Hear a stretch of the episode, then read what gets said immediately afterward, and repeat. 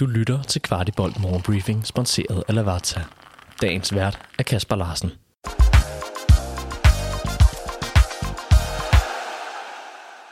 Morgenbriefing torsdag den 25. maj, og ikke overraskende starter vi med nyheden om, at Carlos Seca officielt er blevet Panathinaikos-spiller igen. Det bekræfter den græske klub onsdag på sin hjemmeside. Seca har allerede spillet for klubben i flere sæsoner og står noteret for 248 kampe i den grønne trøje. Et kæmpe savn bliver det, når vi søndag den 4. i 6. skal tage afsked med en spiller, der altid har givet alt for København, både på og uden for banen. Vi hænger lige fast med det yderste af neglene omkring søndagens fantastiske kamp mod AGF. For FC København har to spillere med på rundens hold. Der er tale om to af vores målscorer, nemlig Diogo Gonçalves og Kevin Dix. Begge fandt vej efter at have udført et kæmpe stykke arbejde og været enormt kampafgørende. En, der også kunne være kommet på rundens hold, var Jordan Larsen, et navn, der tales meget om i disse dage i København. BT skriver, at prisen for Jordan er på ca. 19 millioner kroner, hvis vi skal udnytte den købsoption, vi fik med i den lejeaftale, der udløber den 30. i 6.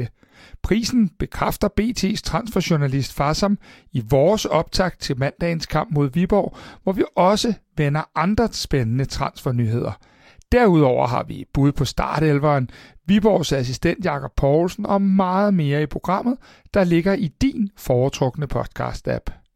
Her får du en lille bid fra udsendelsen. Nej, men far, som der er jo en ting, nu, nu fortæller jeg, at, at om lidt, når jeg skal fortælle Mads, hvem jeg har i min startopstilling, så er Jordan med. Men han er jo ikke det første øh, navn på holdkortet, øh, har spillet sig gevaldigt op her de seneste uger og vist noget af sit potentiale.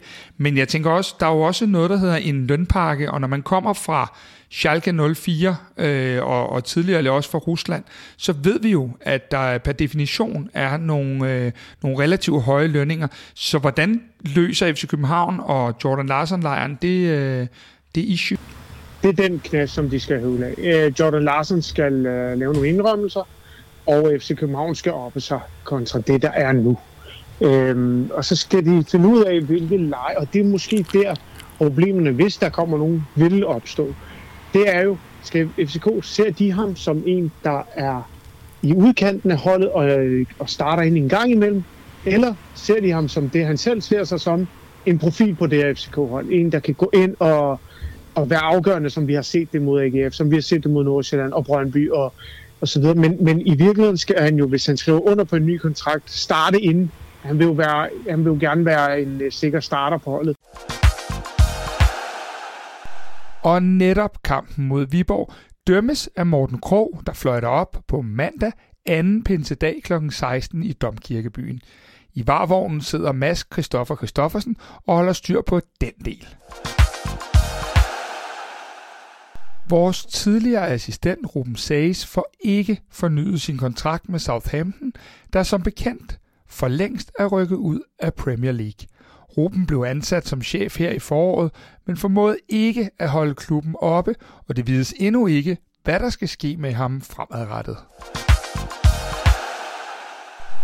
Efter to fridage er truppen i dag tilbage på træningsbanen og starter de første forberedelser frem mod endnu en gyser mandag. Træningen vil højst sandsynligt være lukket op mod kampen, så hvis du vil overvære den i weekenden, kan jeg varmt anbefale at tjekke fck.dk og tjekke spillernes kalender ud, så I ikke går forgæves. Og opbakning på tribunen bliver der i hvert fald. FC Københavns afsnit er for længst udsolgt, og nu melder Viborg hele stadion udsolgt.